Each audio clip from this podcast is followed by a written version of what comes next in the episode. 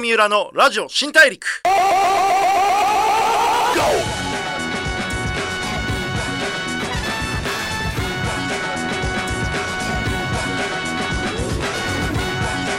こんばんは。 エフエムきゅうじゅうさん エーエムせんひゃくよんじゅうに 東京有楽町の日本放送からお送りしていきますラジオ新大陸。ザ・ブレイクスルーカンパニー号の代表で ピーアール クリックディレクターの三浦貴博です。いちがつ行く、にがつ逃げる、さんがつ去るって言いますけどね、えー、いちがつにがつどこ行っちゃったんだっていう。この間までいちがつだったと思ったんだけど、なんなんすかね。でもあのー、ちょうどね、うちの会社でいうとあのー、ザ・クリエイティブアカデミーという、こうクリエイターとしての発想法とかクリエイティブな思考法をビジネスパーソンや学生の皆さんにね教えていくっていう、えーまあ、スクールをずっとやっておりまして、これがですね、えー、大好評で、こうこれまでに大体ろくせんにんくらいの方に受講してもらってるんですけれども、結構いろんなあのー、クリエイターの方ですね、えー、電通博報堂の広告のクリエイターから放送作家の鈴木治さんだったりとか、ファミマの シーエムオー の足立さんだったりとか、いろんなこうビッグなゲストの方にこうクリエイティブな思考法とは一体何かっていうことをね教えてもらうっていう講座なんですけど、これがもうすぐまた始まるんで、もしあの興味ある方は何かね、ちょうどさんがつしがつ新しいことを始めていきたい、春に向けてこう自分のことをアップデートしていきたいっていう人は何かこういうのねちょっと見てみてもらえるといいんじゃないかなというふうに思っております。さて、えー、いろいろなジャンルで活躍している方にお会いして、ライフスタイルでの学びや心得、その方の見せるビジョンなどをお聞きして、リスナーのあなたと一緒にたくさんの発見を重ねていく番組ラジオ新大陸。さあ今回は前回に引き続き白鴎大学教授岡田晴恵さんをお迎えしていきます。どうぞよろしくお願いします。ブレイクスルー here 郷三浦のラジオ新大陸。ブレイクスルーザ・ブレイクスルーカンパニー号の三浦貴博がお送りしていきますラジオ新大陸。今回お話を伺うのは前回に引き続き白鴎大学教授岡田晴恵さんです。今日もよろしくお願いします。よろしくお願いいたします。はい、岡田さん声可愛いですよね、はい、あ, ありがとうございます声っていうかすごくチャーミングな方で、本当にあの最近書かれたね人という本を読むと苦しい中でも戦ってきた感じがすごいするんですけれども、こう番組とかねこうやってラジオとかでお話してるとすごくチャーミングな方で、お話ししててもすごいこう癒される感じもあるんですけれども、癒される感じもあるんですけど言ってることは結構シリアスなんでねちゃんと聞いていかないといけないと思うんですけど、はい、えー、まず改めてご紹介です、えー、岡田さんは共立薬科大学大学院を修了後、順天堂大学にて医学博士を取得、国立感染症研究所、ドイツマールブルク大学医学部ウイルス学研究所などを経て、現在は白鴎大学で教授を務めています。専門は感染免疫学、公衆衛生学、感染症対策の専門家として新型コロナウイルスをはじめとする感染症対策に関する情報を発信しておられますということですけれども、はい、あの今ちょっとねこうすごくこう髪型だったり声だったりとかすごくチャーミングですよねって話をあのしたばっかりなんですけど、岡田さんって、はい、ありがとうございます。はい、あのメディアとかで出てたりとか、はい、この本を読む限りすごくこう戦ってる姿が面白いんですけど、はい、岡田さんオフとか趣味はどんな感じなんですか？あの音楽は好きです、ね、はいはいはい、サカナクションが好きっていう。あ、そうですね、あの、はい、山口一郎さんが好きで、へで彼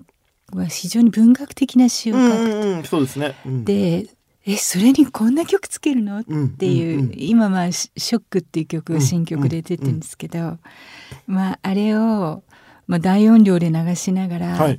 まあ、あのちょっとランニングマシンで走ったりとかっていうことをやったりとか、はい、へあのなんだろうな、少し家の中でも、うん、まあそれから大学の中でも、はい、活動的にしないと、うん、ちょっとこうメンタルやられるじゃないですか。はいはい、こうコロナってやっぱりこう動くなって言われてしまうのと、う、ね、やっぱりこう自分のやってることが本当にこう世の中のためになってるかみたいな不安もあると、どんどん元気なくなってっちゃいますよね。そうですね、だから、はい、あのちょっと自分でも意識して運動したりとか、うん、はい、でもこの間あのびっくりしたのは、私が元気なかったわけですよ、はい、なんかにねんまえから同じことしか言ってないじゃないっていうなのがあって、で今コロナが大流行して、うん、で学生さんでもポツポツコロナの患者さんも出て、うんうん、そういう時にちょっと元気なかったら、はい、ゼミの学生さんが、はい、ライン で曲をくれたんですよ、はいはいはいはい、えっとマハラージャンっていう方のグループで、マハラージャン、はい、いや僕知らなかった、調べよう。セーラムン太郎っていうんですけど、セーラムン太郎、はい、いやそれがすごく癖になるくらいいい曲で、はいはい、まああのそれを結構聴きながら、えー、なんていうやっぱり音楽が好きですね。なるほど。マーラージャン、セーラムン太郎、ちょっと流せたらいいかもしれないですね。ちょっと調べてきます。あのもともと音楽すごい好きなんですか？はい、あのフェスとかも行ってたんですね。へー、はいはいはいはい。でフジロックとか、はい、まああのまあ、私の印象からするとえって思われるんですけど、まあ、あのロックとかも行ってました。はいはいはい。で、えでも、はい、じゃあ音楽大好きだった、はい、フェスも大好きな岡田さんが、はい、このコロナの同時にコロナの専門家でもあるわけで、はい、こうフェスとかについてこう開催するしないろいろあったじゃないですか、はい、あれはどういう視点で見てらっしゃったんですか？いやだからだからね、うん、だから検査をいっぱいやって、うん、陰性だったらみんなで踊ろうぜっていう、うん気になっちゃうわけですよ、うん、そうすると、うん、いわゆる大学の休校だって、うん、それから飲食の場だって、うん、もっと社会で検査を取り入れながら、うん、回せることができたんじゃないの、うん、っていうのが、私あの日本経団連にもさんねんいましたので、うん、経済界にもいた人間なんですね、はい、だから感染症を、えー、対策をやりながら、うん、活動や経済を回すんだっていうことを、うん、まあ、経団連のにじゅういっ世紀政策研究所でもやっていたので、うんうんうん、それがこうなっちゃったっていうのが、うん、やっぱり私としては感染症学的にもそれからパンデミック対策としても、うん、ずっとやってきて辛かったっていう。なるほどね。だからその、ね、本当はもっと検査の数を増やして、はい、陰性だったら騒げる遊べるような環境を整備することはやり方によってはできたってことですよね。そうですね、うん、っていうかあのそれが多分海外の先進諸国はそれがスタンダードであったわけで、うんうん、日本だけどうしてこうなんだろうとか、あとは広がった時に医療対応できるような大規模施設を作るんだっていうのは、うん、人の中でも最後の方一生懸命啓発したところなんですよね、うん、それがまああの去年のじゅういちがつぐらいに、うん、まあじゅうがつじゅういちがつ感染者が急に落ちてきて、うん、でもうなかったことになっちゃった、うん、でその頃にいや年末年始ぐらいからまた増えますからっておっしゃってましたもんね、えー、でそうするとまた煽ってってなるんだけど、いやそうじゃなくて教科書レベルの話なんだからっていう、うん、それの繰り返しだったですね。なるほど。あのー、日本の政府の対応っていうのは、はい、海外のこう行政に対して、はい、まあ、後手に回ってったっていう印象はやっぱあるんですか？はい、やっぱりですね、先手先手でやるのがいいんですよ、うん、だから、うん、怒らないうちにあこうなったら嫌だなって思うことのためにガツンって対策をやるのがいいんですね。だけど日本って怒ってないことに対して対策を打つっていうのは、うんうん、それを決めた人がやはりリスクを取ることなんですね、うんうん、やって失敗すると日本は復活の芽がない。だけども、うん、やらないで失敗したら多少はやっぱりあのバッシングも受けますけど復活のめど高いですよね、うん、だから起こらないことに対する対策、前例がないことに対する対策っていうのは打ちにくくて、だから結局起こったことに対してじゃあこれやろうっていうようなことの繰り返しですね今まで、うん、だから後手になるし、うん、蓄次投入になるわけです、うん、で蓄次投入っていうのは感染症対策にとっては最悪、うん、うーん広がっちゃうから。なるほどなるほど。だからリスクを取らなかったっていうことに対する失敗があったな、うん、なるほどなるほど。やっぱこのリスクを取らないっていうのは日本の国民性に根付いてる部分がある感じありますよね。そうなんだと思うんですね、うん、それがいい時もあるんですけど、うんうん、でもそれは平時だったらいいんですよね、うんうん、でも今緊急時ですよね、で感染症ですよね、うんうん、っていうことはリスク取っても、うん、やはり先手対策をする必要があるんですね、うんうん、だからそれを決める人がいなきゃいけなかった、うんうん、でやはりまあ公的な立場についた人の専門家、うん、それはまあ分科会とか専門家委員会とかって言いましたけども、まあそういう方は公の立場についたんだから自分である死を捨てて、はい、功を取ってくれと、うん、だからリスクを取って、うん、国民のために先手でやってくれと。その時自分がリーダーである以上はリスクを取ることができるのはリーダーだけですからね。そう。それで、うん、多分政治家は素人だから分からないんですよ、うん、だから総理や大臣に口が利ける人がちゃんと言うんだよと、うん、で自分でやはり背負うんだっていうことを、うんうん、まあ厚労省の先輩である分科会の先生方に言いたかったっていうのがあり、はい、なぜかあの一私立大学教授の私がリスク取ってこうだだと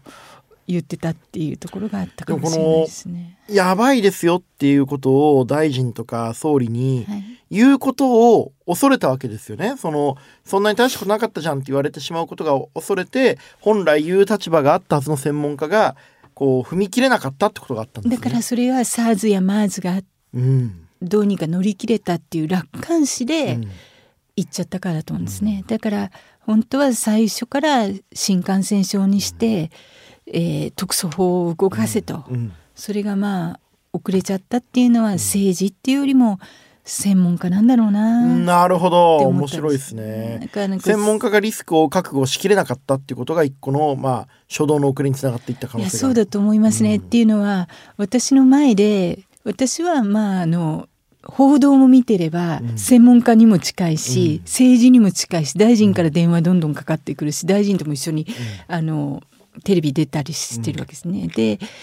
田村厚労大臣は最悪の事態をそ備えて大規模施設作るんだ、酸素配管するんだって大臣が本当必死なわけです、うん、で私と一緒にそれやってるんだけれども、実際には分科会の先生方が、うん、じゃあそれを総理に言うかっていうとそうでもないみたいなんていうような状況だったんですね。一枚岩になれなかった分もあるんですね。で、ですからそれはじゃあ書き残そうかなっていう、うんでもこの今書き残そうかなとおっしゃったこの人という本ですけれども、まあ、昨年末には新潮社より出ました、えー、人は私のコロナ戦争全記録ですけれども、えー、尾身分科会会長田村前厚労大臣はじめ、まあ、コロナ対策を指揮してきた中心人物たちとのこう会話とかのやり取りがもう生々しいわけですよ、はい、これ大丈夫ですかみたいな、はい、あなたがいなかったらこの後どうなるんですかみたいなこうドラマチックなやり取りも含めてこうリアルに描かれてるんですけど、まあ、このにねんかんのねこの秘められた戦いをこうリアルに描いている告白本のようなこともあるんですけど、これ出すの結構勇気いりませんでした？リアルじゃないですか。勇気っていうかだって、うん、病院行けなくて、うん、受け入れ病院なくて、うん、赤ちゃん死んじゃったお母さんがいたりとか、うん、あとは自宅で亡くなる人がいるわけですよね、うんうん、そういう人が出ちゃった以上は残すべきじゃないですかね、うんうんうん、って思ったんですけど、うん、結構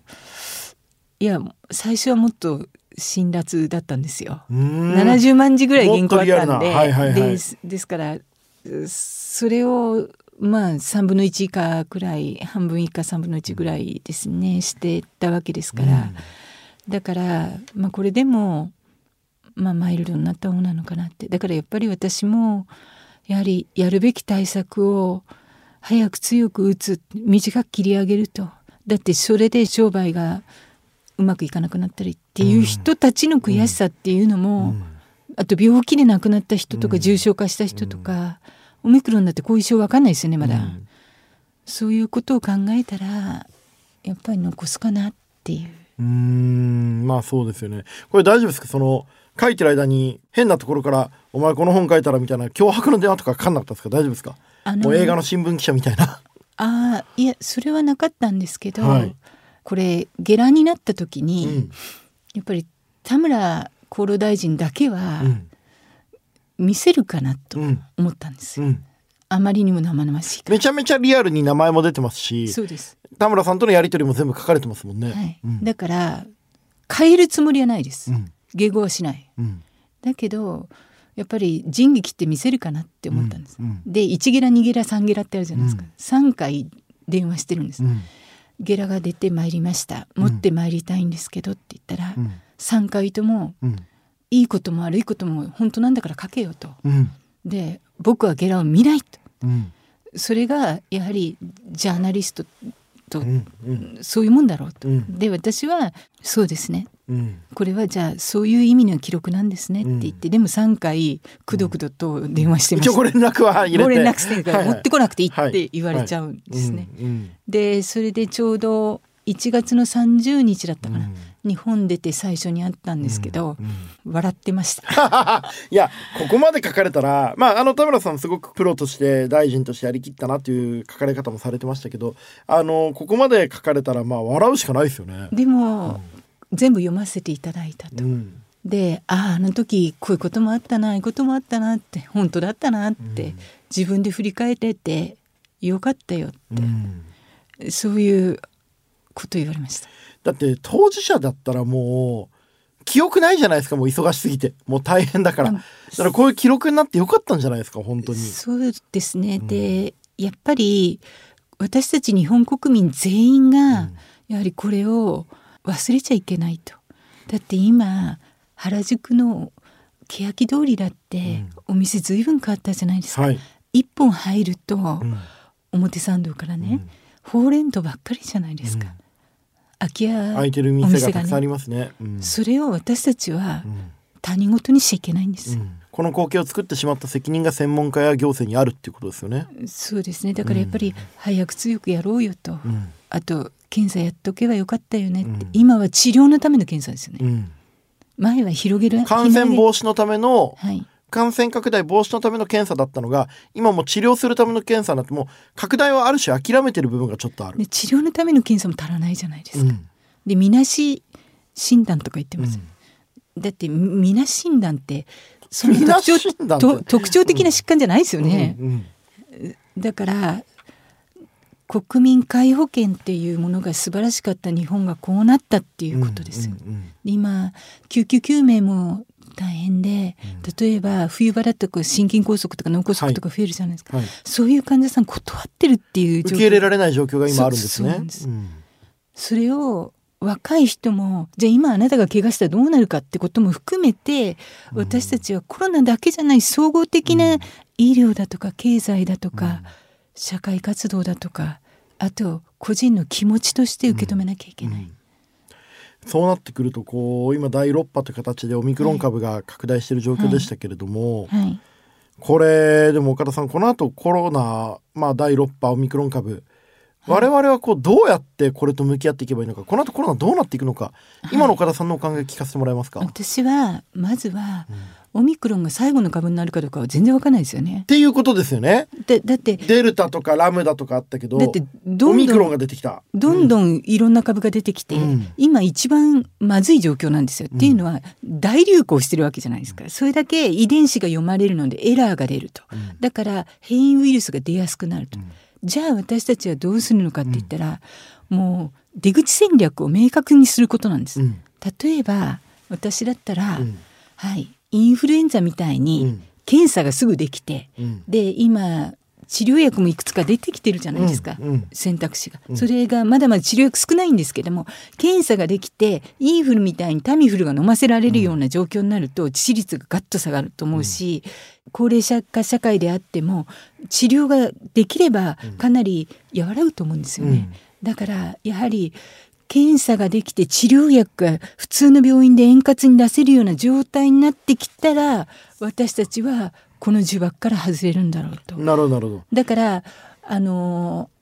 ー、まあ多少の変異株ができても、うん、治療薬はある程度恒常的に使える、うん、もしくはあのー、効果がそんなに減らないものもあると思うんですよね。だからそこを確立していく、うん、というのと一方で、やはり有事に備えた医療を確保すると、うんうんうん、例えばですね、あの大規模施設なんて、はい、田村先生と私が考えたのは、はい、広がった時だけ医療施設にする、はい、で, で収まったらパタパタと片付けて、はい、普通の体育館や武道館とか、うんうん、あのアリーナとかに使うと、利用可能な多目的なイベント会場ですね。する、うん、でそれはある日何かの時には、有事の時にはパンデミック対策の病棟にもなると、うん、こういうものを作っとかないと、グローバル化した世界では、うん、昔だったらフード病っていうのが、うん、今もうこう高速大流行で世界中に広がってしまう状況ですよね。すぐパンデミックになっちゃうじゃないですか、はい、だからにじゅういっせいきはね、感染症の時代だよっていう人が結構いるんですよ。名前、あの声今日聞きますね、はい、そしたらもうオミクロンにかかわらず、うん、もう備えようよと、うん、だから ピーシーアール だって別にコロナだけじゃなくて、うん、やるシステムを揃えれば、うん、他の感染症だって使えるわけです、うん、プロブだけやればいいんで、うん、そういうような対策をもう作らないと私たちが持たない時代なんだなっていうふうに思います。なるほどなるほど。本当にあの、まあ、第三次世界大戦に匹敵するとも言われるくらいのこう影響を世界中に及ぼした、まあ、コロナウイルスですけど、はい、まだまだこういうものがこれからもどんどんこう社会、日本、世界に広がっていく可能性まだあるってことですよね。いや、オミクロンが最後じゃない。いやだって歴史を振り返ったら、うん、例えばじゅうさんせいきはハンセン病でした、うん、じゅうよんせいきはペストでした、じゅうろくせいきは梅毒でした、じゅうきゅうせいきにはこれらがあって、にじゅっせいきはスペインインフルエンザがあってっていうふうに、その時代にはその時代を彩る感染症があって、うん、にじゅういっせいきはコロナだった一発目はねっていうだけですよね、うん、だからその世界中のそのグローバル化が進んで、まあ、情報も人間の移動もどんどんこうスピードが上がったタイミングで感染症の流行のタイミングもさ上がっていく可能性があるってことですよね。そうですね。あと、うん、世界人口が産業革命以降ぐっと増えて、うん、今はちじゅうおくじゃくぐらいありますよね、うん、日本だけ減ってるからね、なんかこう気にならないんですけど、はい、グローバルでいうと人口増えてる、日本だけ人口減ってるっていう状況ですからね。だからそういう人口、うん人類という種族だけがすごく増えて、うんうん、一方で絶滅危惧種がいっぱいいるような状況の中っていうのは、うんうん、やっぱり人の感染症は流行りやすい、うん、それからもう一つは今世界レベルで見れば、うん、アフリカだとか、うんまあ、アジアでも密林開発がすごいですよね、うんうんうん、ってことは野生動物のエリアに人が入り込んでるんですね、うんうん、ってことは今回のコロナだって、うんコウモリのウイルスと きゅうじゅっパーセント ぐらいホモロジーがあるじゃないですか、うんまあ、コウモリがオリジンかどうか分かりませんけどね、はい、ですけどもやはりそういう野生動物から来る感染症にさらされるリスクが高まっている社会環境ができている、うん、それから一地点でできればバッと広がるグローバル化っていう環境因子も揃っている、まあ、人口も増えてる、うん、だからそういう意味では次の感染症が来るかもねっていうふうに思いますね。だからこそこうずっと本の人の中でも書かれていたように常に最大限のリスクを想定した行動っていうのはやっぱり必要になってくるっていうことですよね。だから新しい感染症が出た場合には、うん、とにかく広げないために最悪の状態を想定して、うん、ワクチンと薬ができるまでは持ちこたえるってことが大事、うんうんうん、それができなかったねって、うんうんうんうん、今さんかいめよんかいめって言ってますよねワクチン、うん、はいあのよんかいめも必要なんですか？さんかいめはイスラエルはもうよんかいめ打ってますよね、はいはいはい、でもイスラエルさんかいよんかい打ってるのに感染者拡大してるっていう状況ですよね。だから、うん、やはりあのオミクロンだってまた次なる、うん、オミクロンの中でも変異種が出てますから、うん、ステルスオミクロンっていうのもあるし、うん、だから先が読めないんですよ、うん、っていうのはだからあのこのコロナに関してはワクチンをいちねんかんにさんかいとかよんかいとかっていう議論になっちゃう以上は、うん、ワクチンでは解決できないんです、うん、だから薬検査薬、うん、医療、うん、ここなんだよってことなんだと思うんですよね、うん、でも本当にこう病床を圧迫すること自体はもう避けられないですもんね今だから、うん、やはりお若い人だってきゅうどよんじゅうど熱が出ると、うん、その時に家で寝てろっていうのは、うん極めて大変ですよね、うん、だからやはり高齢者になったらもっと持病がさらに悪化する可能性もありますから、うんうん、だからやはり大規模施設は作っておくべきだったんだよね、うん、あの感染者が少ない秋にって私は、うんうん、だからそういう振り返りを誰を責めるんじゃなくて、うん、私たちが反省して次の時には作っておこうよ、うんそしたら慌てないじゃない。なるほどなるほど。めちゃくちゃ面白いな。でも本当にその我々がこう行政との向き合いの中でこう気づいてなかったポイントオブノーリターンがいくつもあったってことですよね。そうですね、うん、まあ私ど真ん中にいたので、うん、でも編集者にも方にも、うん、ディレクターの方にも、うんエムシー の方にも随分助けられました。うん、まあ、本当にメディアと一緒にねこうこの社会のまああり方危険に対する向き合い方をずっと発信してこられて、はい、これからもちょっとこの人の本も含めて岡田さんこの感染症と向き合っていく、はい、こうアフターコロナの時代は来ないウィズコロナの時代として生きていくっていう、まあ、我々にとってこれからもちょっと有意義な情報発信どんどん続けていっていただきたいと思います。ありがとうございます。本当に今日はありがとうございました。に週にわたってめちゃくちゃ勉強になりました。ありがとうございます。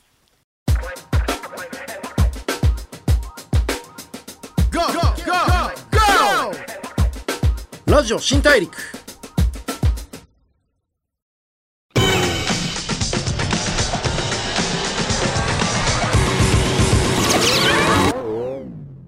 郷三浦のラジオ新大陸。エフエムきゅうじゅうさん エーエムいちにーよんに 東京有楽町の日本放送からお送りしてきましたラジオ新大陸。白鴎大学教授岡田晴恵さんを迎えしてお話を伺ってきましたが、いかがだったでしょうか。いや、やっぱりね、このにねんかん、さんねん、にねんはんか、えー、誰よりも最前線で戦ってきた人の話っていうのは、まあ本当にこう語弊を恐れずに言うと面白いですよね。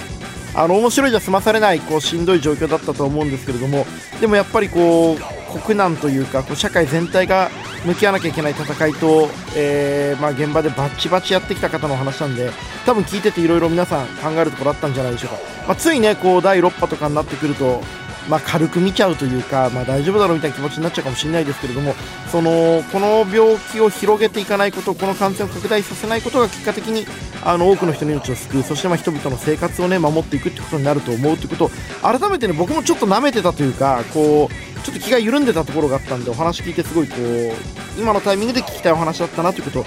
改めて思いました。えー、それでは皆さんも一緒にね、あの人という本、えー、岡田晴恵さん、人、私のコロナ戦争全記録、新潮社から出てます。よかったら読んでください。えー、次回も一緒にたくさんの発見をしていきましょう。ラジオ新大陸、お相手はザ・ブレイクスルーカンパニーゴーの三浦貴大でした。